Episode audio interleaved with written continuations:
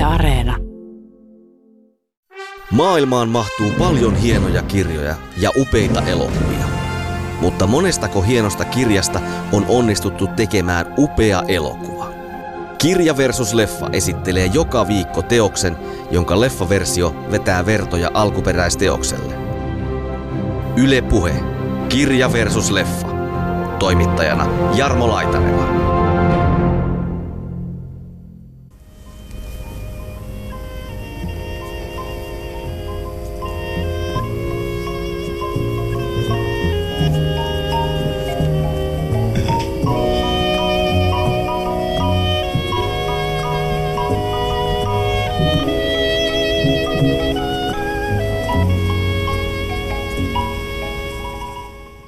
Se yksi mies tietää ja osaa ihan kaiken, mitä maailmassa oikeasti tarvitaan.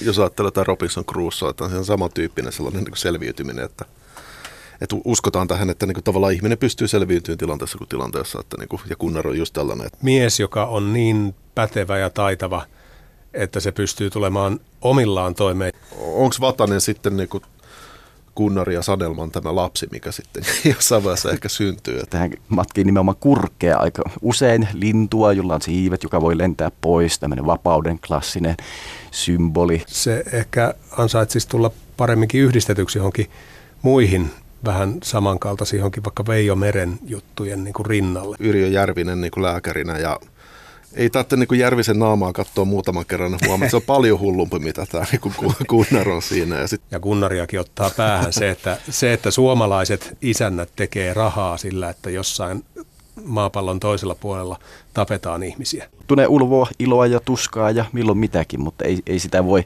ehkä sitten ihan lopulta kukaan sanoa, että mistä on pohjimmiltaan kyse.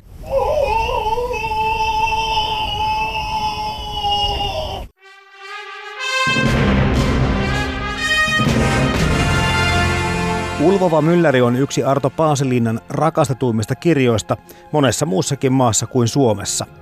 Ulkopuolisuutta ja erilaisuutta tutkiva teos on osuva kuvaus yhteiskunnan asettamista normeista ja lokeroista, joihin meistä kaikki eivät vain mahdu. Jaakko Pakkasvirta ohjasi kirjasta samannimisen elokuvan vuonna 1982. Elokuvan pääosassa Gunnar Huttusen roolissa loistaa Vesamatti Loiri. Kanssani teoksista keskustelevat muun muassa TV-maailmaan kirjoittava kriitikko Henri Walter Renström sekä Yle Teeman kanavatoimittaja Lauri Itäkannas. Äänessä on myös hulluuden nimeämistä Arto Paaselinan Ulvavassa Myllärissä tutkinut Jani Tanskanen. Tämä on Kirja vs. Leffa, ohjelma tarinoiden ystäville.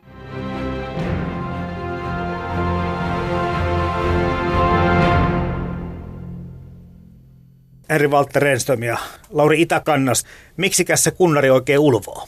Kyllä mä oon ajatellut, että se on varmaan sitä niin kuin, äh, omaa masennustaan, yksinäisyyttään. Olis, olisiko se jollain tavalla niin sen ajan siis kun syrjäytynyt, että sitä käsitettä ei välttämättä silloin vielä käytetty, mutta se ehkä on just sitä, niin kuin, äh, että hän on siinä niin kuin, on siinä yhteiskunnassa, tai siis siinä pienessä kyläyhteisössä, mutta kuitenkin koko ajan niin ulkopuolinen ulkoa tullut ja näin. Mä huomasin sitä kirjaa lukiessani, että mä, mä jäin ihmettelemään, että mitä tämä ulvonta oikeastaan nyt on. Että miksi, miksi se ulvoo? Mä en aivan pystynyt samastumaan siihen ulvontaan, mutta sitten mulle tuli mieleen, että jos mä katsoisinkin sitä ihan, ihan muualta kuin kunnarin persoonasta käsin, tuli yksinkertaisesti mieleen semmoinen vanha sananlasku, että kyllä maailmaan ääntä mahtuu. Ja tässä törmätään nimenomaan siihen, että ei mahdu, edes Lapin kairaan ei mahdu ääntä, jos ihmiset päättää, että tämä ei nyt käy. Että totta kai siitä kunnarista on oikeasti häiriötä ihmisille siinä. Kerrotaan, miten se valvottaa ihmisiä, koko kylä valvoo, kun se ulvoo. Mutta suurin osa siitä on kumminkin sellaista pikkumaisuutta ja virkavaltaisuutta, että maaherrakin sanoi, että minun maakunnassani ei aikuinen mies ulvo ja sitten lähetetään sotaväki jahtaamaan yhtä miestä. Ja siitä sitten tuli vielä mieleen, että sehän on vähän niin kuin Junnu Vainion laulussa, että tuhat miestä yhtä sutta surmaa. Että sehän on suden ulvontaa. Siellä, mistä sudet on itse asiassa tapettu pois ja jo, missä niiden ei sallita elää. Gunnar Huttunen kuuluu tai tuntee kuuluvansa luontoa aika vahvasti ja, ja omaa reviiriäänkin myöskin vähän sit siinä sen yksinäisyyden ja masennuksen lisäksi tuota vähän ulvahtelee ja kenties myös jossakin vaiheessa johtaakseen jäljittäjiä harhaan. Mutta sitten tuli vaan mieleen tuosta, mitä Lauri sanoi, että, että lopussa kuitenkin myöskin on sitä mieltä, että kyllä se kuitenkin se kunnari vähän kivemmin ulvoi kuin se susi, joka hänet korvasi lopussa. Joo, kyllä. että jotakin hyväksyntää tulee sitten siellä jossakin vaiheessa. Mutta mennään tähän itse kirjaa teokseen. Minkälaista kirjasta me puhutaan, kun puhutaan Arto Paasilinen ulvoasta mylläristä? Se on nyt varmaan ensimmäinen Paasilinen, mitä mä oon koskaan lukenut. Ja se ei tota, ehkä niin kuin, äh, jos ajattelee Paasilina humoristina, niin joo, tuossa on kyllä tosi vahva siis sellainen humoristinen ja satiirinen, siis sellainen niin kuin, äh, vire, mutta kyllä mä luulen, että se on ehkä enemmänkin niin kuin, on se vakavampi, mitä niin kuin Paasilin romaanit yleensä. Et siinä on tietty sellainen, niin kuin, uh, tulee se esiin hyvin se, niin se kunnarin siis se tragedia, mikä mm-hmm. siinä on taustalla ja se yhteiskunta ja tällainen. Et ei se välttämättä siis sillä lukiessa niin kauheasti naurata se, mitä siinä tapahtuu siinä kirjassa. Ainakaan se Gunnarin persoonana ja hänen edesottamuksensa ei naurata, mutta ehkä just tämä niin ympäröivän yhteiskunnan reaktiot pikkusen hymyilyttää Joo, joo. Kunnassa ovat puhuneet, että sinut oikeastaan pitäisi panna kiinni ja töylytteen hoitoon. Joo, ja onhan se, sehän on läpeensä hyvin taitavan humoristin kirjoittama ja hyvin vetävä. Se lähtee ensimmäisestä vetäsystä käyntiin. Et ensimmäinen kappale, niin siinä on jo mukana tapahtumissa ja se vetää samalla tahdilla loppuun asti. Et siinä mielessä se on humoristin kirjoittama mm. kirja, mutta sitten se ei tosiaankaan ole hauska tarina – ja siellä on koko ajan pinnan alla semmoisia aika synkkiä asioita. Se on sijoitettu siihen vuoteen 1951, eletään sodan jälkeisiä vuosia, että siellä toistuvasti nousee esiin sota, mm. sodan jäljet, Lappi on poltettu, kaikki miehet on olleet sodassa ja kaikenlaista on menetetty. Kunnari on tainnut menettää entisen elämänsä sodassa jollain tavalla. Ja se on myös sitä aikaa, jolloin Paasilinna on itse ollut evakkona Etelä-Lapissa semmoisessa varmaan aika kurjissa oloissa. Kirjan teemat sillä tavalla ovat tuttuja Paaslinnaa lukeneille ihmisille, eli kyllä sen teoksen tunnistaa. Ja tuossa ehkä nyt sitten Jäniksen vuosi lienee sitten yksi niistä kirjoista, jotka vertautuu tähän Ulvaan mylläriin. Mutta mitäs mieltä olette siitä, että miten tätä Ulvaan mylläriä nykypäivänä luetaan ja mahdetaan arvostaa? En ole itse asiassa kauhean niin kuin, sillä törmännyt siihen, miten sitä niin kuin, miten sitä tavallaan luetaan tai tällä. Mutta kyllä mä uskon, että se niin vetoo, vetoo niin kuin ihmisiä, että siinä on se tietty sellainen, niin kuin, kun äsken puhuin tuosta niin syrjäytymisestä, että siinä varmaan näkyy tämä nykyajan ajan niin kuin, syrjäytyminen jollain tavalla, että on tällainen yksilö, kuka ei pääse niin kuin, ikään kuin kyläyhteisöön kiinni tai sitä ei oteta siihen mukaan. Että mä luulen, että varmaan niin kuin, nykyään yksi ja toinenkin ihminen voi kokea sen saman. Ja... Mä en tiedä, onko, sitä, onko sillä niin kuin asiaa tämmöisille esimerkiksi lukusuosituslistoille. Nykyään mä opin tuossa vähän aikaa sitten sattumalta, että esimerkiksi Ranskassa Jäniksen vuosi on tämmöisellä virallisella valtakunnallisella lukiolaisten kirjasuosituslistalla, joka, josta niin kuin suositellaan lukiolaisille hyviä romaaneja. Mutta mä epäilen, että Ulvaa Mylläri ei ehkä siellä semmoiselle pääse, enkä tiedä pääseekö täälläkään. Ja mun tulee mieleen, että kun se on kuitenkin pikkusen poikkeava Paasilinna, niin se ehkä ansaitsisi tulla paremminkin yhdistetyksi johonkin muihin vähän samankaltaisiin johonkin vaikka Veijo Meren juttujen niin kuin rinnalle semmoiseksi, semmoiseksi, jota luettaisiin niiden kanssa yhdessä ja tulkittaisiin vähän toisestakin näkökulmasta kuin tämmöisenä, tämmöisenä vitsikkäänä seikkailujuttuna. Jos nuo lukulistat on sitä hankalia, että monta kertaa sinne nostetaan se yksi teos kirjailijalta ja tuo Jäniksen vuosi mm. taitaa kuitenkin olla sitten se, mikä Paasilinnan teoksesta on ehkä sitten tunnetumpi tai tunnetuin, ja se sitten sitä kiintiötä sinne sitten edustaa. Totta kai hyvin edustaakin, ja tähän, kuten sanottu, niin tässä on samantyyppisiä teemoja kuin Jäniksen vuodessa.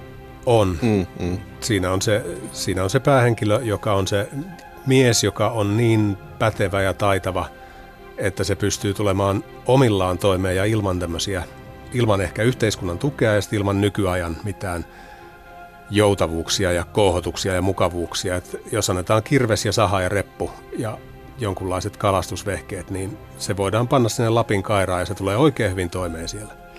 Eikä tarvi muita ihmisiä, korkeintaan mm. morsiamme. Nyt on kesä ja nyt pitää kauniita ilmoja. Mitäs jos sä menisit mettiin ensi alkuun? No tuohan se tavallaan se tietty, jos ajattelee tätä Robinson Crusoe, että on ihan samantyyppinen sellainen niin selviytyminen, että että uskotaan tähän, että niinku tavallaan ihminen pystyy selviytymään tilanteessa kuin tilanteessa. Että niinku, ja Kunnar on just tällainen, että niinku, Lauri tuossa just sanoi, että niinku pystyy sitten niinku, kirves käteen vaan ja hän rakentaa itselleen talon kairassa. Ja samantyyppisiä teemoja pyöriteltiin myöskin sitten Aleksis Kiven seitsemässä veljeksessä ja mm. samanlaista niin kuin selviämistä tai selviytymistä, tämmöistä omaehtoista toimimista yhteiskunnan ulkopuolella, hyvin paljon samanlaisia asioita. Kyllä vaan. Mm.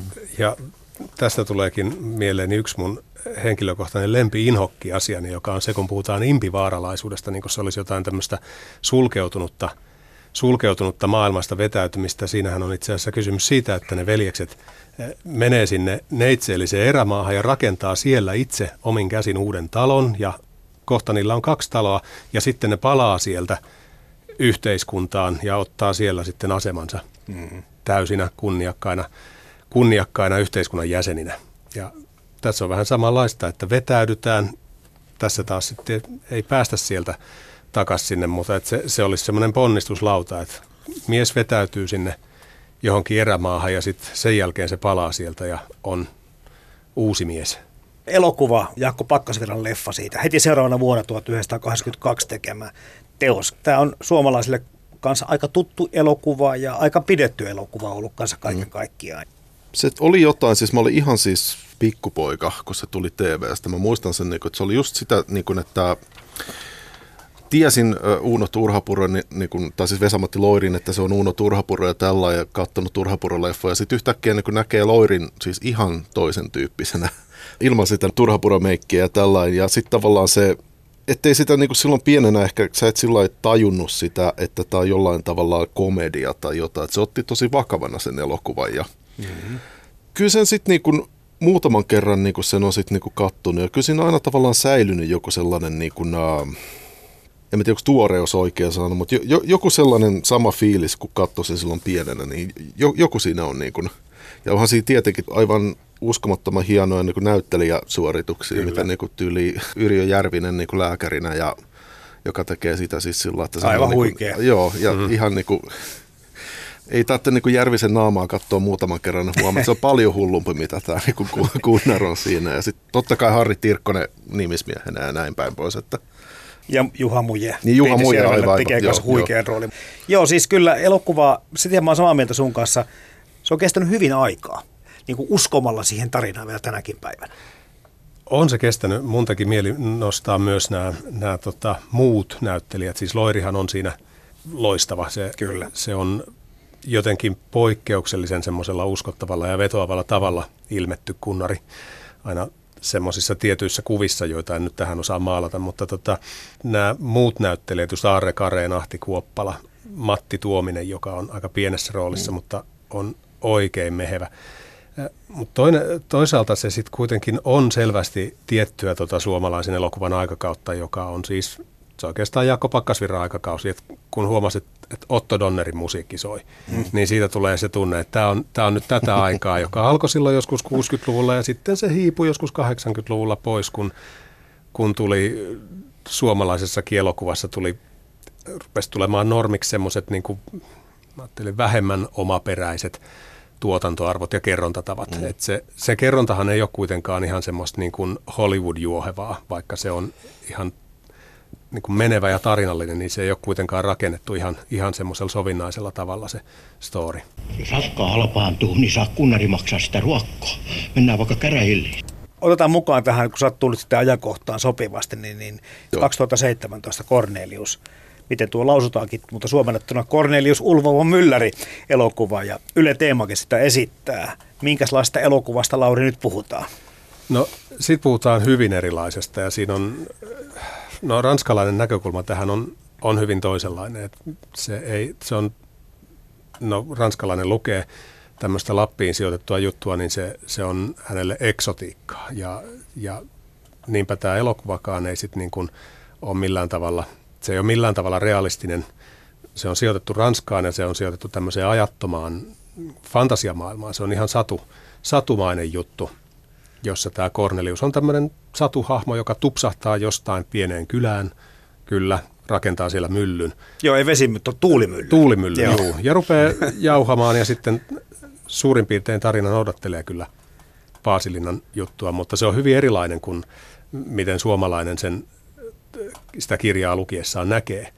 Et se, on, se on aika veikeä ja mulle tuli, kun mä jouduin pohdiskelemaan nimenomaan tätä ranskalaista suhdetta Paasilinnaan, että miten, miten ranskalaiset lukee, niin mulle tuli semmoinen assosiaatio, että nämä on melkein niin kuin Asterix-juttuja.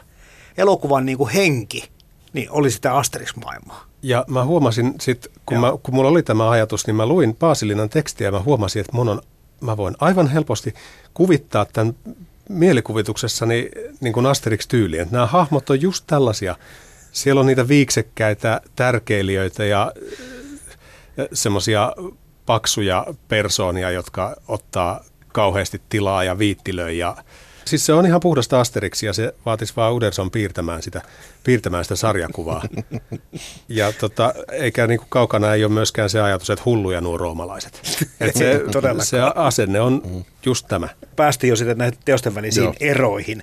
Ja toi ranskalainen tosiaan versio Cornelius poikkeaa melko lailla sekä kirjasta että, vaikka se noudatteleekin pääpiirteitä tapahtumiltaan samoja, mutta se on niin poikkeuksellisen eri tavalla tehty kuin tämä suomalainen versio. Mutta puhutaan nyt yleisestikin näistä eroista, vaikka tämän Pakkasvirran ja Paasilinnan teosten väliltä.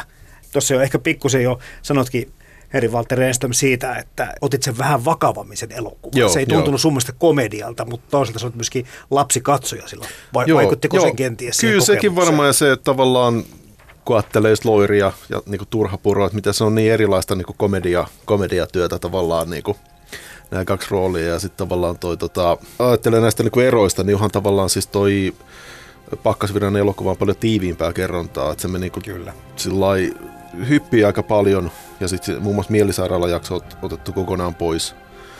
Loppua kohti niin kuin tapahtumia alkaa vähän tiivistyä, että se mikä siinä niin kuin vaikka Pakkasvirran leffassa se piiritysfinaali tapahtuu siellä kirkossa, kyllä. mutta sehän on siinä kirjassa tavallaan vähän aikaisemmin. Joo, mitä, tulee kyllä. Mutta se tulee pikkasen, niin kuin mun mielestä leffassa tosi tehokas se, että, niin kuin, että, hän, että hän on nimenomaan, että se kirkko, että se kirkko koitetaan polttaa siinä viimeisenä. Että se toimii sillä että se kuullaan sitten siellä vielä se niin kuin Kristus Jaakko Pakkasvirran äänellä puhuu, puhuu, puhuu Huttuselle. Että niin kuin, joo. Ja sitten niin. dramaturgisesti munkin mielestä toimii. Joo, ja sitten se, se, mikä on myös kiinnostavaa, että siinä tuota leffassa ainakin tuota, niin kuin nämä oikeastaan Kunnar nähdään ulvomassa vasta niin kuin siellä aika niin kuin, suunnilleen siinä kohtaa, missä niin kuin varmaan ensimmäistä kertaa, missä nämä herrat on siellä huvimaissa niin kuin juopottelemassa. Sitä ennen sitä ei oikeastaan, niin kuin, se saattaa muutaman kerran, niin kuin se ehkä ulvahtaa sillä niin kuin ilosta tai jotain, mutta tuntuu, että se koko ajan puhutaan niin kuin sit sen ulvomisesta. Ja se tulee koko ajan niin kuin dialogin tasolla, että niin kuin, voiko siinä olla var, varmaa, että mitä on oikeasti tapahtunut että onko se niinku, siis mi, miten vakavaa se sen ulvominen on ja tällä, että niinku.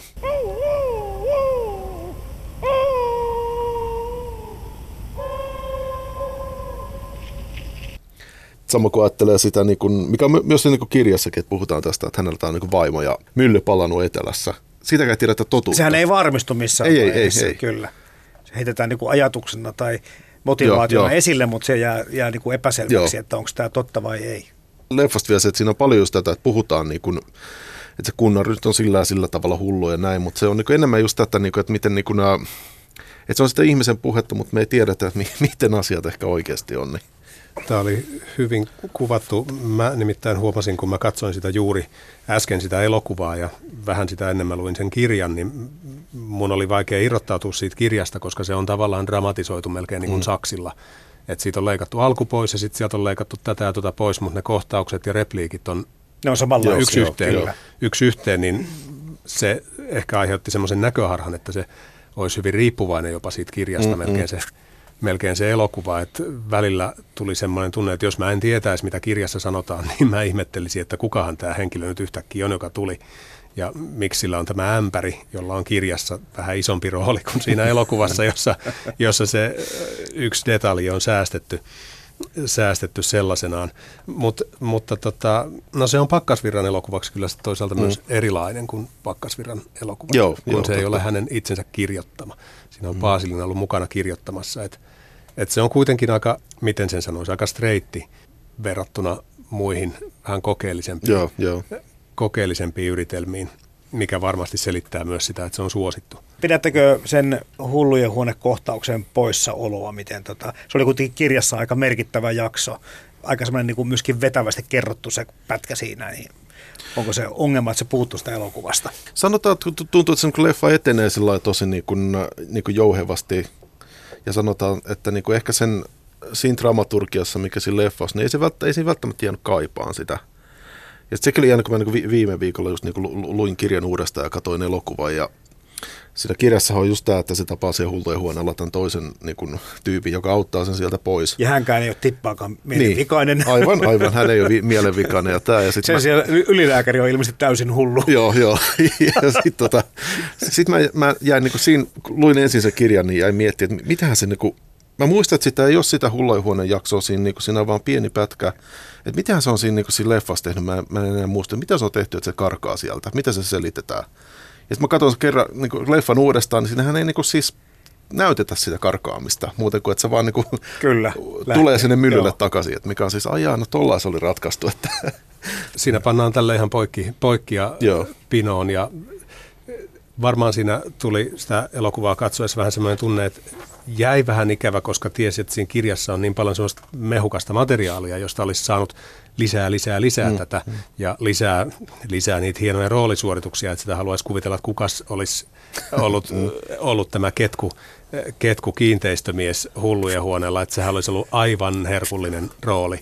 Mut, mutta sitten on tietenkin täytynyt tehdä semmoinen, semmoinen tota ratkaisu, että nyt ei mahdu, mahdu ja sitten suoraviivaisin mahdollinen tapa on vaan leikata se siitä pois. Mm. Niin se varmaan toimii, no voisi tässäkin teoksessa tai teosparissa toimia paremminkin tämmöinen suora leikkaus ja pois jättäminen kuin sitten jossakin teosparissa tehdään niin, että yhdistellään kohtauksia ja sitten niistä voi tulla vähän sekaviakin välillä, kun pannaan niin kuin monta kohtausta mm, yhteen. Mm. Että tässä on tehty, ja kun Pasilin on kuitenkin ollut itse käsikirjoittamassa, niin ehkä hän on myöskin pystynyt miettimään, että tässä tullaan niin kuin toimeen myöskin ilman tätä kohtausta. Joo, Joo ja sitten tavallaan se niin kuin, kun että kyllä se kirja on ehkä enemmän sillä yhteiskuntakriittinen ja satiirinen kuin se elokuva. En tiedä, onko siinä, kun Pakkasvirtahan puhuu, että se hakee sellaista tiettyä kansankomediatyyppistä, niin olisiko se sit siinäkään mielessä, niin kun jos olisi ollut pitkä jakso hullujen huoneelta ja kritisoitu järjestelmää, niin olisiko se ollut sillä niin kuin ka- ka- kansankomedia, että ehkä sekin saattaa olla yksi. Mutta se kyllä siinäkin niin kuin siis tavallaan ihan muutamassa kuvassa niin kuin näkyy se kyllä se Pakkasvirran leffa, että millaista siellä on ja Kyllä. Joo, ja huomaa, että se, se Huttunen ei todellakaan niinku kuulu sinne. Hulluja huoneelle tuommoinen pitäisi toimittaa ja heti! Joo, mutta ne, ne on synkkiä kuvia mm. ja hymyttömiä. Ne, joo, totta, totta. Ne kuvat joo, sieltä joo. mielisairaalasta, että joo. sitä ei tee mieli jäädä katselemaan. Joo, joo. No sä tuossa jo vähän äsken Henri viittasitkin siihen, että sä oot, milloin sä oot törmännyt tähän teokseen. Muistatteko te niin kuin ihan niitä varhaisia just katselu- ja lukukokemuksia? Joo, siis tota, to, tosiaan leffa oli, mä olin, mä olin varmaan joku 6-7 Eli se ensin näet elokuva? Ensin näin elokuva, joo. joo. Ja sitten mä muistan, että mä luin sen kirjan sitten, se oli, kyllä mä, mun mielestä se oli ensimmäinen Paasilinan kirja, että mä olin jotain 11-12-vuotias tai jotain.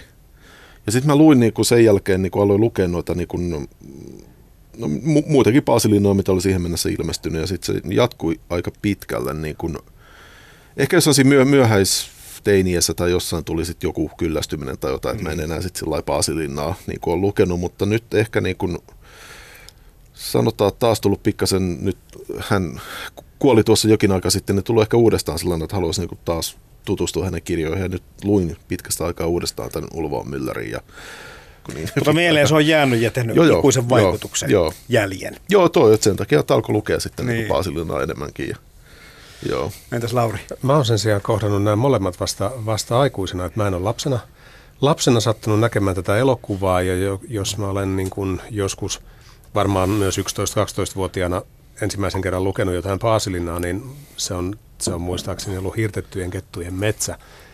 Että mä en ollut tätä kirjaakaan lukenut ennen kuin aikuisena ja nyt mä sitten oikeastaan keskityin niihin vasta, vasta ihan just tässä viime viikkoina – viime viikkoina sattuneesta syystä, kun meillä on kanavalla, kanavalla tämä ranskalainen versio ja mun piti sitten tutustua alkuperäisiin. mä, mä luin nämä ihan, luin tämän ja Jäniksen vuoden ihan, ihan vaan tämmöisellä niin kuin, ihan tämmöisenä, tämmöisenä uusina tuttavuuksina oikeastaan. Ja se oli, se oli mielenkiintoista, koska ne oli, ne oli jotenkin erilaisia kuin mä ku, olin kuvitellut ja, ja sanotaanko, että parempia, vaikka se oli vähän ristiriitainen lukukokemus. Että niissä oli helppo nähdä, että näissä on jotain heikkouksia, mutta ne, nehän oli kauhean hyvin kirjoitettuja ja vetäviä juttuja, joista, joista niin kuin, semmoisia, joista tekee mieli sanoa, että hei, lues tämä, tämä on, tämä on hauska. Oma kokemus on se, että mulla taisi olla teiniässä ensimmäisenä iso isää etsimässä ja kun se tiedetään, että, että teiniässä toi niin kuin satiria, ironia ja tämmöistä asiat ei oikein toimi, niin huomasin kyllä, että oli vähän hankaluuksissa sen kanssa. Ja sitten palasin kanssa vasta niin kuin, ikään kuin nuorena miehenä sitten Paasille muuhun tuotantoon. Ja sitten löysin Ulvon Myllärin ja totesin kyllä, että tota, huippukirja, mutta sekin yllätti, nyt kun luin sen taas toisen kerran, että se oli parempi kuin minä muistin. Kritiikki jollakin tavalla nyt sitten löytyi sieltä paljon niin kuin täsmällisemmin ja jollakin tavalla vähän kipeämminkin, miten hän yhteiskuntaa haluaa näpäyttää. Ja siitä, sieltä niin kuin pinnan alta tuntuu just nousevan semmoisia vähän, vähän synkempiä juttuja ja viittauksia. Semmoisia niin kuin pieni, semmoiset pienetkin jutut tuntuu aika niin kuin voimakkailta, niin kuin se, kun kunnari lukee sanomalehdestä, että Koreassa käydään sotaa. Että siinä, on ensinnäkin, no siinä on ensinnäkin se puoli, että se, siinä on tämä kuuluisa Korean suhdanne. Ja kunnariakin ottaa päähän se että, se, että suomalaiset isännät tekee rahaa sillä, että jossain maapallon toisella puolella tapetaan ihmisiä. Mm-hmm. Et se, se harmittaa häntä, että hän näkee sen, sen niin kuin sellaisena ihan globaalina vääryytenä. Ja sitten toisaalta siinä on, siitä on 5-6 vuotta, kun se sota on niin kuin lähtenyt tää, ollut täällä ja nyt se on jossain toisaalla. Ja maailma ei ole mitenkään turvallinen paikka.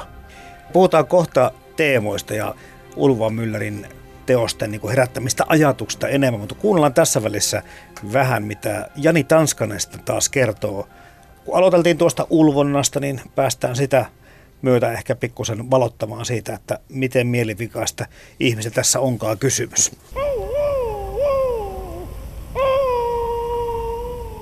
Kysyin tässä heti kättelyssä, kun ohjelmaa aloiteltiin, että mitä mahtaa Gunnar ulvoa, tai mitä Huttunen ulvoa, ja mitä sanoo aihetta tutkinut Jani Tanskanen? No ainakaan se Gunnar ei ulvo käskystä. Täällä Oulun mielisairaalassa Pasilinan tekstissä lääkäri yrittää pyytää huttusta, että ulvaisepa nyt ihan kunnolla, että mä tahdon kuulla, että, kun, että millä tavalla sinä ulvot, niin päästään tähän psyykkisen kärsimykseen, päästään sitä perille, mikä on sairaus ja tauti, mutta ei Gunnar Huttunen sitten kuitenkaan ulvo käskystä. Mutta muuten sitten Huttunen ulvoa iloa ja tuskaa ja milloin mitäkin, mutta ei, ei sitä voi ehkä sitten ihan lopulta kukaan sanoa, että mistä on pohjimmiltaan kyse. Kukin lukija voisi itse päättää. Tämän ulvomisen lisäksi hänen toinen tämmöinen erityispiirteensä käytöksessä on sitten eläinten näytteleminen. Ja itse vähän niin kuin jäin semmoisen niin fiiliksiä siinä, että, että ulvominen liittyy ehkä tämmöiseen yksinäisyyteen tai haikeuteen ja sitten taas sitten, jos oli oikein reipas ja virkeä mieli ja ehkä vähän tämmöistä niin sykettä sydämessä, niin sitten lähti enemmän nämä eläinhahmojen esittämiset käyntiin. Mm, niin tosiaan on sekä tätä eläinten näyttelemistä että muiden kyläläisten näyttelemistä ja Yksi, mikä mua kiinnostaa paljon, on se, että hän matkii nimenomaan kurkea aika usein lintua, jolla on siivet, joka voi lentää pois, tämmöinen vapauden klassinen symboli. Kyllä hän myös sitten ulvahtelee ilostakin. Et sen jälkeen, kun hän on viettänyt oikein onnistuneen illan rakastajattarensa Sanelma Käyrämön kanssa, niin Totta. niin sitten hän oikein ilosta ulvaisee. Sä oot tutkinut tätä hulluuden nimeämistä tässä kirjassa Ulvovassa myllärissä. Lukijalle kyllä ensimmäinen ajatus siitä tulee, että ei Gunnar Huttunen hullu ole. Ehkä muut ovat, mutta Gunnar ei ole hullu. Mm. Omituinen kyllä ehkä, mutta ei niinkään. Niin, sinä olet maanis-depressiivinen hullu, sanoo yksi näistä kyläläisistä esimerkiksi. Äh, onhan se tavallaan ihan ymmärrettävää, että kun puhutaan 50-luvun sotien jälkeisestä pienestä kyläyhteisöstä, sinne tulee tämmöinen isokokoinen, äh, käsistään taitava, maskuliininen mies etelästä, jota ehkä vielä sitten siellä Pohjois-Pohjanmaalla vähän vieroksutaan, niin kyllä siinä voi ehkä itse kukin puntti tutista näillä fiktiivisillä hahmoilla, että mikä ihmeen tyyppi tänne on tullut. Ja sitten se voidaan myös kokea uh, uhaksi tämä uusi tulokas, mikä vaikuttaa tietysti tähän hulluksin nimeämiseen. Tililläne olevat varat ovat kyllä tallessa Mutta niitä ei oikeastaan saisi maksattaa. Nehän on mun omia rahoja. Enää minä muiden rahoja nosta.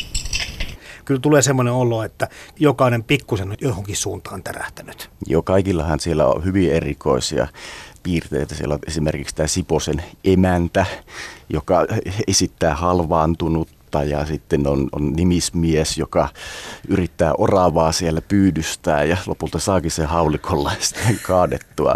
Se on mielenkiintoista, että minkä takia joitakin, joitakin patologisoidaan ja kutsutaan hulluuksi ja joitakin ei. Niin, kuka sen hulluuden ulvovassa myllärissä lopulta määrittelee? Se taitaa olla se ympäristö ja ne muut ihmiset. No näin mä oon itse tämän asian tulkinnut, että se on nimenomaan yhteisö. Sinne romaani alussa itse asiassa ei nimenomaan yksilöidä ollenkaan tätä, että kuka nimeää Huttusen hulluksi. Siinä käytetään passiivimuotoa ja muita tämmöisiä ilmauksia, joista kierretään, tämä, että, että kuka sen laittaa alun perin liikkeelle. Ja näinhän nämä menee todellisuudessakin, että, että ei me tiedetä yleensä, että kuka on laittanut jonkun juorun liikkeelle. Ja sitten siitä tulee tämmöistä yhteistä omaisuutta ja puhetta ja lopulta sitten lääketiedekin valjastetaan siihen mukaan, että aletaan käyttämään justiin näitä maanisdepressiivinen hullu ilmauksia, että lainataan vähän lääkäreiden puhetta, vaikka onkin maalikko puhuja kyseessä. Ja Huttunen myöskin itse aika varhaisessa vaiheessa teoksessa toteaa, että kyläläiset tai muut pitävät minua vähän hulluna. Mm, kyllä, niin sanovat minua hulluksi, kyllä. näin sanoo.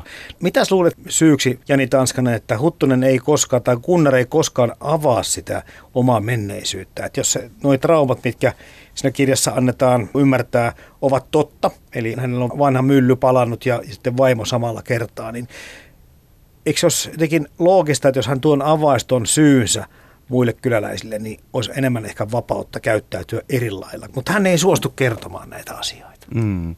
No nyt jos tätä fiktiivistä romaania peilataan vähän siihen, että minkälainen todellisuus meillä oli 50-luvulla Suomessa, niin kyllä tämmöisen niin kokemustiedon historian perusteella tiedetään aika hyvin, että, että suomalaisilla ei ehkä siinä sotien jälkeen oikein ollut tapana purkaa tunteita. Se tuntuu tietysti ihan ihmeelliseltä nykyihmisestä, kun nykyään politiikan uutisiakin käsitellään tunnesanoilla ja tunnesanastolla, mutta silloin oli ajat ihan toiset. Ei sovi, että minun läänissäni juoksentelee metsissä irrallaan aseistautunut mielenvikainen ja kenties vaarallinen mies. Arto Pasilina antaa muutenkin teoksessaan ääntä erilaisuudelle, omituisille ihmisille, ulkopuolisille – hän ei oikeastaan näytä, mikä välttämättä yksilössä on vikana, kuten se ehkä ensilukemalla tuntuu, vaan enemmänkin mikä yhteiskunnassa mättää. Ja tässä törmätään tähän näin, kuinka tuota, Huttunen poikkeaa pikkusen muista, jolloin hän ei mene siihen lokeroon, mihin ne muut ihmiset haluaisivat hänet sijoittaa. Mm. Niin Huttunen poikkeaa aika monellakin tavalla muista, että hän on, hän on, hän on naimaton, sinkku, mikä oli 50-luvulla ihmeellinen Mutta ehkä myöskin asia. leski. Niin ja, ja myöskin leski toisaalta. Tästähän nyt ei taas sitten pääse, pääse lukija varmuuteen, ei että pääse, onko hän leski vai ollut aluperin sinkku. Mutta sitten hän on myös niin poikkeuksellisen isokokoinen, Kyllä. erittäin pitkä ja kuvataan tämmöisiä muitakin, muitakin erilaisuuden ja toiseuden muotoja, mitkä sitten osaltaan kannustaa ihmisiä nimeämään häntä hulluksi, kun ei ole oikein mitään muuta nimeä, millä kutsua tämmöistä näin epämääräisenä näyttäytyvää ja järjestystä ja perinnäisiä tapoja rikkovaa tyyppiä. Huttunen on tosi kätevä käsistään, kun miettii, miten hän sen myllyn laittaa kuntoon ja minkälaisia muutenkin suunnitelmia on. Ja annetaan kyllä ymmärtää koko ajan, että hommat onnistuu ja kova työmies tekee pitkiä päiviä, saa aikaiseksi. Eli tämmöinen ihan niin kuin kateus ehkä just tuosta maskuliinisuudesta johtuen, ehkä tuosta hänen koostaan johtuen, mutta myöskin tästä näppäryydestä. Että hän on todellinen monitoimimies, joka näköjään kykenee yksin tekemään niin suuria ratkaisuja ja vielä toteuttamaan, viemään ne käytäntöönsä. Että tätä kautta tulee heti mieleen se, että että osa porukasta jo pitää ehkä pikkusen uhkana. Joo, ja Pasilinna antaa poikkeuksellisen suoria vihjeitä tämän tulkinnan suuntaan, koska Pasilinna puhuu äh, kylän mahtimiehistä. Tämä on nimenomaan sanatarkka sitaatti, mahtimiehet. Ja nämä mahtimiehet, äh, nimismies ja pankinjohtajat ja korealaisten verellä rikastuneet maatilan omistajat, eli siis ihmiset, jotka on rikastuneet sodan myötä, osakkeiden myötä, niin hehän siellä ovat huttusta sitten syrjimässä ja sysäämässä pois kaikkein vimmaisimmin. Ja totta kai, koska Huttunen uhmaa siellä vallitsevaa järjestystä ja vallitseva järjestys on puolestaan taas heidän asemansa puolella. Ja ehkä tämä Huttusen myöskin vapauden kaipuu tuntuu olevan vähän muista poikkeavan voimakas ja sen takia häntä on vaikea kahlita. Ja jotenkin se luontokin tuntuu kutsuvan. Ikään kuin Huttunen on osa luontoa ja sitten vähän niin kuin vastakkain sitten näiden muiden kyläläisten kanssa, jotka ovat selvästi jo, niin kuin, en mä sano laitostuneet, mutta kuitenkin enemmän niin kuin osa järjestelmää ja yhteiskuntaa. Mm, ja sivilisaatiota. Kyllä. Kyllä. Aivan, joo, totta. Ja no, Huttunen kuvataan kyllä tämmöisenä aika klassisena metsään pakenijana. Et samalla tavalla seitsemässä veljeksessä Jukolan veljekset pakenee Laurin ehdotuksesta sinne Impivaaran metsiin. Ajattelevat, että ei tätä maailman pauhua enää jaksa. Mutta tämä on tämmöinen suomalaisen kirjallisuuden hellimä ideaali. Tämä toisintuu aina vaan uudestaan ja uudestaan. Ja jopa Kari Hotakaisen Räikköskirjassakin on tämä, että Räikkönen sanoo, että nyt pitää päästä pois tästä maailman pauhusta tuonne autoon pienen kypärän sisälle. Että hänelle nyt vaan sitten se metsä on muuttunut autoksi. Muistatko itse milloin törmäsit tai milloin luit ensimmäisen kerran Uluvan myllärin? Se on ollut joskus 2011-2012. Mä oon nähnyt itse asiassa ihan ensimmäisen kerran siitä Jyväskylän kaupunginteatterissa näyttämöversion, tämmöisen musikaalityyppisen. Et se, se teki muhun suuren vaikutuksen aikoinaan. Ja sitten, sitten mä itse asiassa ihan sattumalta löysin meidän laitoskirjaston poistoista tämä Ulvovan mylläri Poistoista? Kyllä, kaikki poistettiin kerralla. Okei. Okay. Oletko nähnyt se elokuvan? Olen nähnyt tämän Pakkasvirran elokuvan. Mm. Tuo mies on viipymättä toimitettava sairaalaan. Hänenlaisilleen yksilöille on ihan oma paikkansa yhteiskunnassa. Mutta minkä takia juuri tämä kirja? No, voisi sanoa ensin, että koska se on niin hyvä. Se tematisoi hirvittävä, merkittävää ja tärkeää asiaa, yksilön ja yhteisön suhdetta, erilaisuutta ja erilaisuuden ja hulluuden nimeämistä, mutta myös hirmu paljon muitakin asioita. Että vaikka me nyt ollaan, tai mun oma tutkimus on keskittynyt tähän hulluksin nimeämiseen Ulvoassa Myllärissä, niin se on vain yksi näkökulma. Onhan siinä romaanissa ihan hirvittävän paljon kaikkea muutakin, niin kuin vaikka just niin tämä luontosuhde, joka sä nostit esiin. Se on monipuolinen ja rikas kirja. Uskotko teoksen säilyttävän asemansa ja, tai pitävän asemansa ja luetaanko Arto Paasilinnaa tulevaisuudessakin ihan yhtä paljon kuin sitä on Suomessa ja oikeastaan nyt sitten myöskin Ranskassa, Italiassa ja monessa muussakin maassa luettu. No sitähän nyt ei voi kukaan ennustaa. Juha Hurme on näin arvelu, että välttämättä ei kestä Paasilinnan suosio kovin pitkään, mutta kyllä mä ehkä nyt on tässä asiassa eri mieltä kuin Juha ja uskaltaisin väittää, että ainakin, ainakin tämä Ulvova Mylläri ja Jäniksen vuosi tulee säilymään vielä aika pitkään ihmisten lukulistoilla. Tuleeko sinulle mieleen muuta Paasilinan tuotannosta semmoista, mikä kenties näitä samoja teemoja käsittelisi?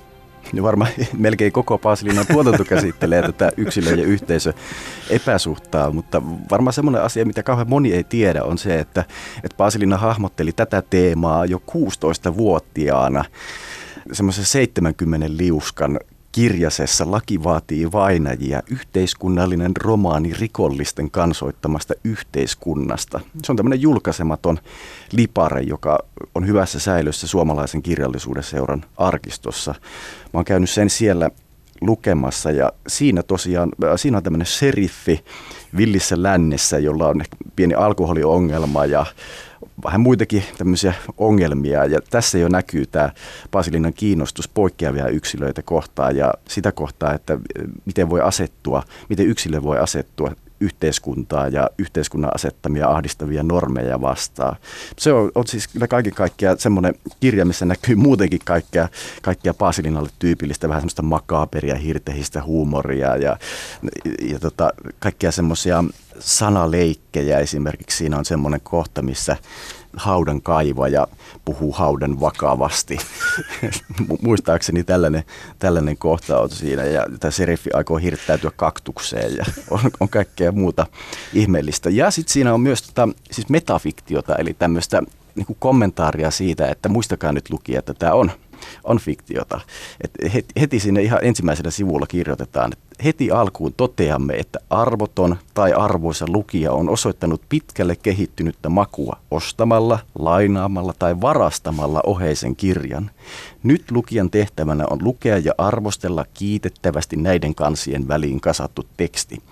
Ja tämä on myös ehkä semmoinen piirre, mitä ei ole hirveästi Paasilinan tuotannossa huomioitu, että myös tuossa Koikkalainen kaukaa kirjassa, missä tulee muupallolta maapallolle tämmöinen avaruusolento tarkkailemaan ihmis yhteisön elämää. Tämäkin hyvin vahvasti vertautuu Ulvovaan Mülläriin. Ihmetellään tätä ihmiselon sopimuksen varaisuutta ja sen kummallisuutta, niin siinä on kanssa esimerkiksi alussa tämmöinen Asterixilla merkitty ja pienellä brändillä sepustettu kuvaus Arto Paasilina sel- selostaa siinä tästä, että ihmettelee, että miksei tätä muupalloa ole missään sanakirjassa ihmetelty ja sitten allekirjoittaa siihen Arto Paasilinna. mutta mutta tota, Paasilinnasta on moneksi ja Paasilinna ehkä niin kuin aika pitkään kirjallisuuden tutkimuksen puolella jopa vähän väheksyttiin, mutta soisinpa, että Paasilinnaakin vielä tutkittaisiin enemmän. Enemmän sinulla on järkeä kuin Siposella ja Vittavaaralla yhteensä. Hulluudesta tai hulluksen nimeämisestä ja niiden syistä Jani Tanskaselta ja jatketaan me tällä studiossa Henri Walter Renström ja Lauri Itäkannas näiden teemojen parissa. Tässä on aika monesta asiasta jo puhuttu, ulkipuolisuudesta, erilaisuudesta, sivullisuudesta, anarkia vs. vanha järjestys ja kaikkea tämmöisiä uuden pelkoa ja, ja normaalista poikkeavuutta ja lokerointia ja kaikkea muuta, mutta mä en voi olla ottamatta esille omaa huomiota siitä, kun lueskelin uusintakierroksella ja jotenkin tuli tämä sivullisen ongelma. No, Colin Wilsonin tuotanto on jo kyseenalaistettu hänen neroutensa tai tuota, tekemänsä johtopäätökset, mutta kun mä kävin hakemassa Wilsonin kirjaa ja katsoin, miten se niin kuin määritellään, niin siis romantikko, tämä on Wilsonin oma määritelmä, sivullinen on romantikko, jolle tämä maailma on vaan liikaa. Eli ei pysty integroitumaan yhteiskunnan sääntöihin. Niin kyllähän tässä aika lailla ollaan mun mielestä samassa aiheessa ja siinä ytimessä. Joo, totta. On se kyllä tavallaan ja vertaa myös niin kuin Jäniksen vuoteen, niin sama, sama niin kuin, kummassakin romanissa puhutaan niin kuin, ainakin Jäniksen vuodessa taidetaan suoraan puhua niin kuin vapauden, niin kuin Vatasen vapauden kaipuusta. Mm-hmm. Mä en muista, sanotaanko Ulvaavassa Müllärissä sitä suoraan, se on ehkä siinä kannessa lukee joku, että vapauden kaipuun mehukas kuvaus niin että siinä on tavallaan tämä, että kummatkaan ei pääse siihen, niin kuin, että se kahlitsee ikään kuin se yhteiskunta, se, minkä mekin tunnemme yhteiskuntana. Että halutaan elää jossain muualla niin kuin vapaampana tästä yhte- yhteiskunnan kahleista.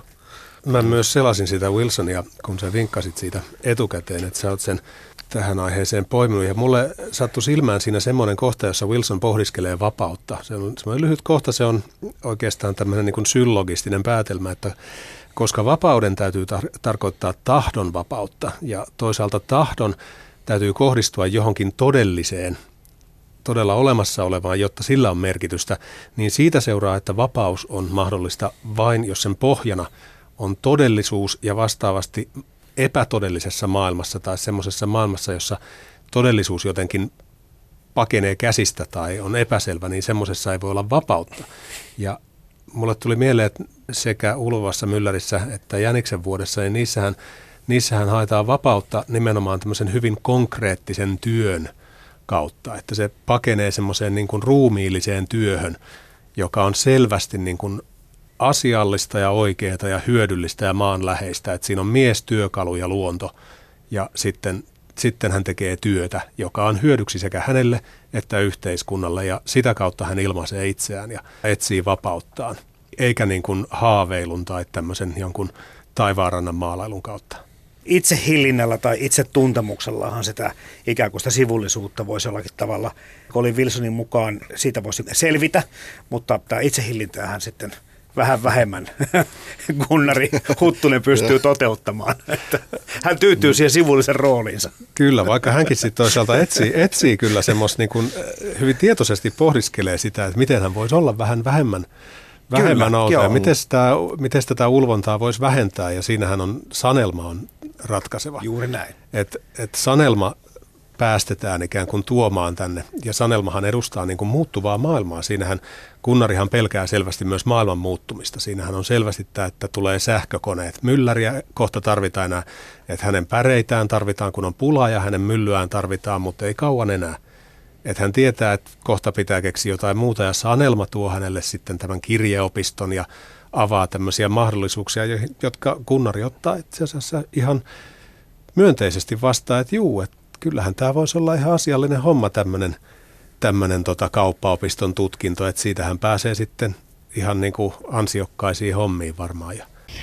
Ne oli varmassa paikassa Reutuvaarassa. Rankki oli jo käynyt ja aamulla piti ruveta tiputtamaan.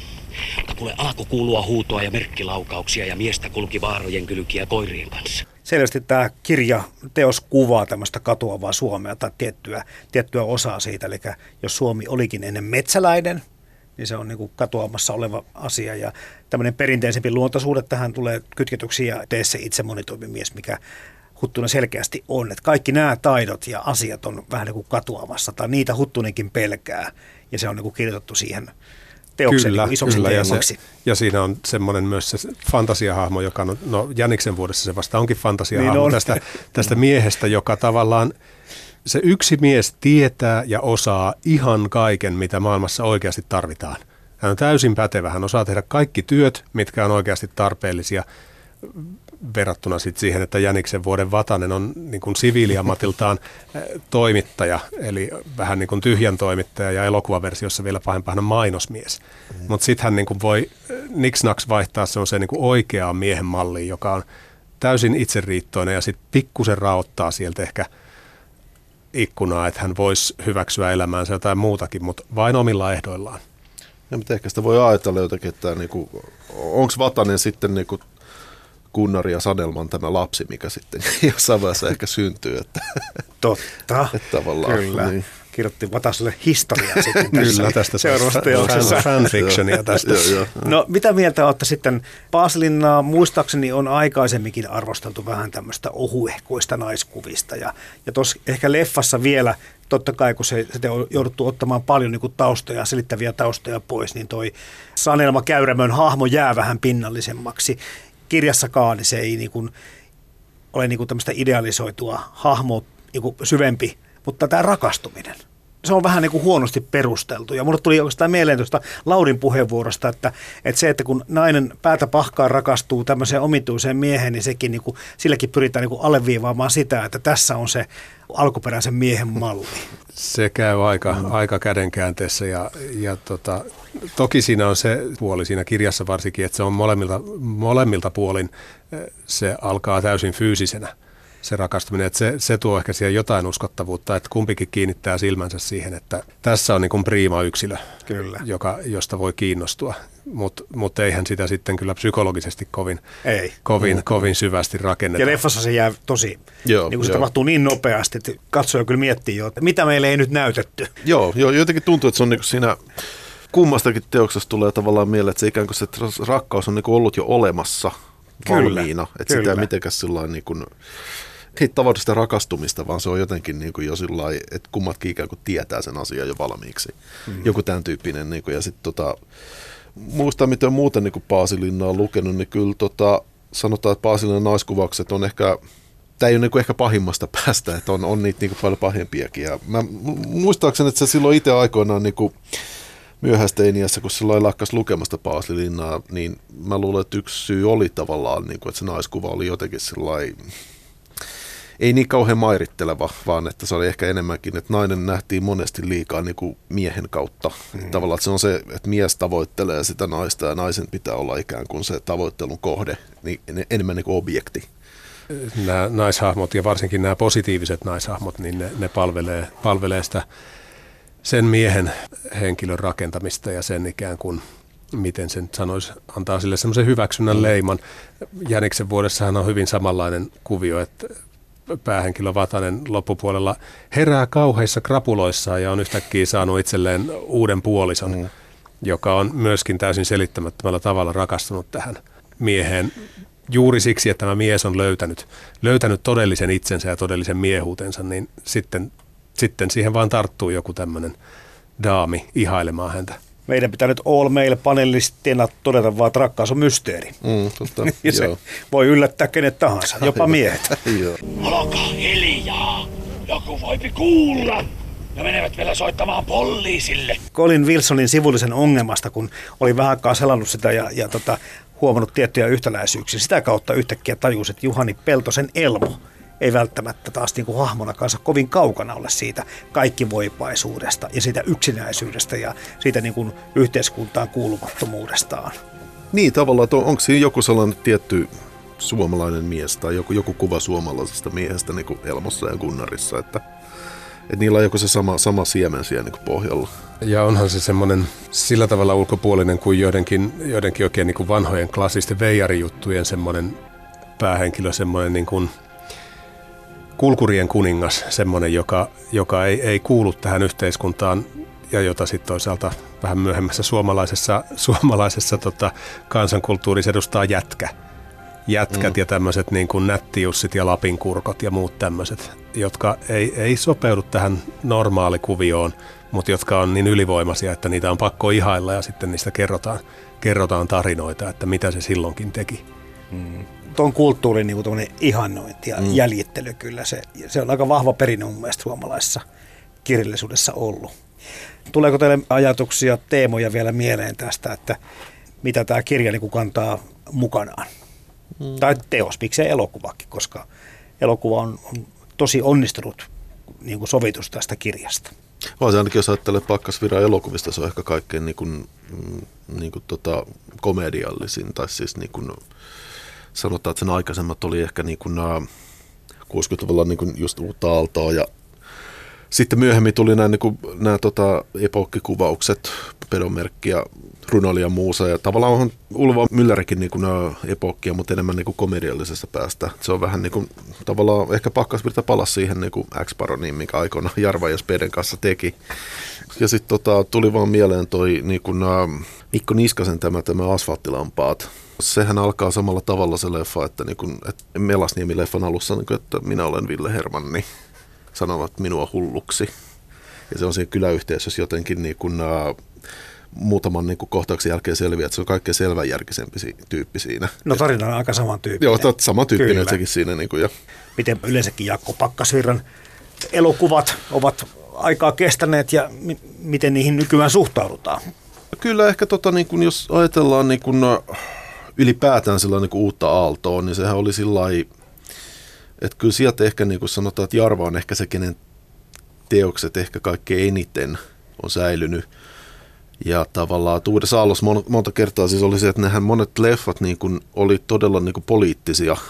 Ja tavallaan siis poliittisessa elokuvassa on monesti siis se ongelma, että ne on niin kuin kauhean julistavia tai tällä tavalla, että niin kuin niitä on sitten ehkä ne näyttäytyy melko huvittavina sitten vuosikymmenien päästä, jos ajattelee esimerkiksi Pakkasvirran vaikka niin kuin kesäkapinaa tai tällä, että siinä on tosi paljon tällaista yhteiskunta, vasemmistolaista yhteiskuntakritiikkiä, mikä nyt ehkä on sellainen hieman hauskaa ja tällainen, mutta kyllä mun mielestä pääsääntöisesti niin kuin tuota Pakkasvirran leffat on ehkä, niin kuin, kyllä ne on kestänyt niin kuin hyvin aikaa. Totta kai niin kuin, jos ei puututa teknisiin ja muihin niin kuin tällaisiin, mutta siis sanotaan tuolla temaattisesti ja tällainen. Niin kyllä mä oon niin aina niin muutaman kerran nähnyt niin kuin siis jokaisen pakkasvirran leffan, niin en mä ole siis sillä välttämättä löytänyt niistä mitään sillä että ne olisi jollain tavalla huonoja tai huonontuneet. Totta kai että löytyy niin kuin paljon muita niin kuin muiden ohjaajien leffoja, jotka on siis sillä niin kuin, että, että ajan hammas on niitä syönyt, mutta kyllä pakkasvirran leffat on niin kuin aika hyvin säilynyt ja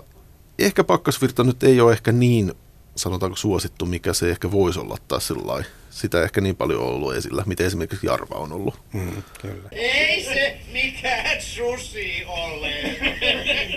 Kyllä minä potilaani tunnen. Mietin sitä, että miten tämä, miten tämä juuri sopii, sopii tota, hänen jutukseen ja mikä, mikä tässä Paasilinnassa on häntä mahtanut viehättää. Pakkasvirralla on, siinä on sellainen tietty ristiriita, mun mielestä tuntuu sen elokuvissa usein, että silloin se on hyvin mielikuvituksellinen, silloin paljon mielikuvituksellisia ja siis todella kaukaa haettuja, tarkoitan jopa tarinoita ja ratkaisuja. Ja sitten toisaalta se on ristiriidassa vähän sen kanssa, että joskus tuntuu, että ikään kuin ohjaajan henkilökohtaiset mieltymykset tai mielipiteet paistaa läpi semmoisella tavalla, että siitä tulee semmoinen opettavainen tunne. Tässä näin ei ole, mutta mä mietin, että onko pakkasvirassa muuten, muuten tämmöistä jotain paasilinnamaista ja sen myöhemmässä tuotannossa itse asiassa on, on muutamia tämmöisiä, että hän on saattanut hyvinkin, hyvinkin tota virittyä tämmöiseen paasilinamaisuuteen. Hän teki 86 teki semmoisen vielä viimeisen elokuvansa, joka oli Franz Kafka ja se ei ollut kauhean menestys, mutta sitten hän teki Joo. TV2 semmoisia TV, TV-komedioita, joissa on, joissa on kyllä semmoisia juttuja. No Nitroliiga oli aika Joo. suosittu, joka on semmoinen, että vanhuskopla – tekee sen pankkiryöstön, se voisi melkein olla Paasilinan romaani, se story. Joo. Ja, ja sitten hän teki esimerkiksi tämmöisen aika harvoin nähdy hyvin omituisen lyhärin, jossa, jossa semmoinen eh, suon laidassa ufoja kuunteleva erakkomies kohtaa semmoisen nuoren neidon, joka tulee sinne ja mä ajattelin, että mitähän, mistähän tämä inspiraatio on tullut. Mutta tota, mua miellyttää Pakkasvirrassa se, että hän niin kuin, no 60-luvulla muutkin teki, niin, mutta hän, hän ottaa vapauksia kerronnan ja mm. todellisuuden ja sitten tota, narratiivisen tason ja metatason kanssa semmoisella tavalla, joka nykyään on aika harvinaista ja sitä on vähän ikävä. Et, et mm, mm. Ei, ei tarvi olla semmoista Hollywood-uskottavaa sen kerronnan. Että jos nyt mulle tuli mieleen Lauri Mäntyvaaran Tuuheet ripset, joka oli muutama vuosi sitten, mm. josta tuli semmoinen, että hetkinen, että tämmöistä tehtiin joskus ennen vanhaa, tämä on, tää on raikasta. Kun, joo, kun joo. Otetaan, otetaan röyhkeästi vapauksia ja kerrotaan ihan mitä huvittaa kertoa. Mm. Niitä on liikan muuten muistan, niin joo. kun sanoit, niin se, kyllä se niin kuin... Mäkin muistan se, se oli joo. jotain 1993 jotain 93, ja siinä myös on sama tota, herkullinen ominaisuus kuin tässä Ulvassa Myllärissä, että siinä ne saman, saman ikäpolven näyttelijät, joista moni ei ole enää enää tota keskuudessamme, niin saa, saa tehdä oikein mehukkaita rooleja. Ja sellaistahan on ihana katsoa.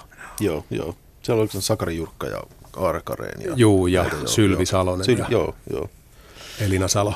Kovaa joo, porukkaa, joo. kovaa porukkaa. Saanko mä lisätä tähän sitaatin Aki Kaurismäeltä, Totta joka kai. mulle tuli mieleen, mieleen tota, hän kuvaa jotain aivan toista ihmistä, mutta hän kuvaa nimittäin omaa Nikanderin hahmoansa jota esitti Matti Pellonpää useassa elokuvassa. Käänteinen Uuno Turhapuron hahmo, joka on puhumaton suomalainen, työväenluokka taustainen ujo mies, joka kuitenkin haluaa lähestyä paitsi vastakkaista sukupuolta, myös yhteiskuntaa ja jopa palvella sitä, kunhan häntä ei häiritä sitä tehtävää suorittaessaan. Mm. Ja nämä sanat mulle tuli mieleen, kun mä ajattelin Gunnar Huttusta. Totta hänhän on hyvin, ja se kirja alkaa siitä, että hän on hyvin hyödyllinen mies sille yhteisölle mm. ja haluaa tehdä rehellisesti hyödyllistä tarpeellista työtä, mutta hän haluaa, että hänet itsensä hyväksytään myös.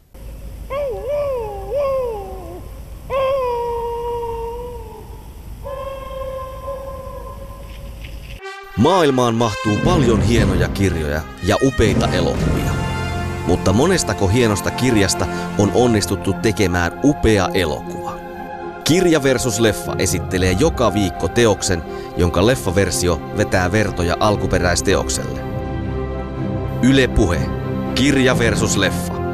Toimittajana Jarmo Laitaneva.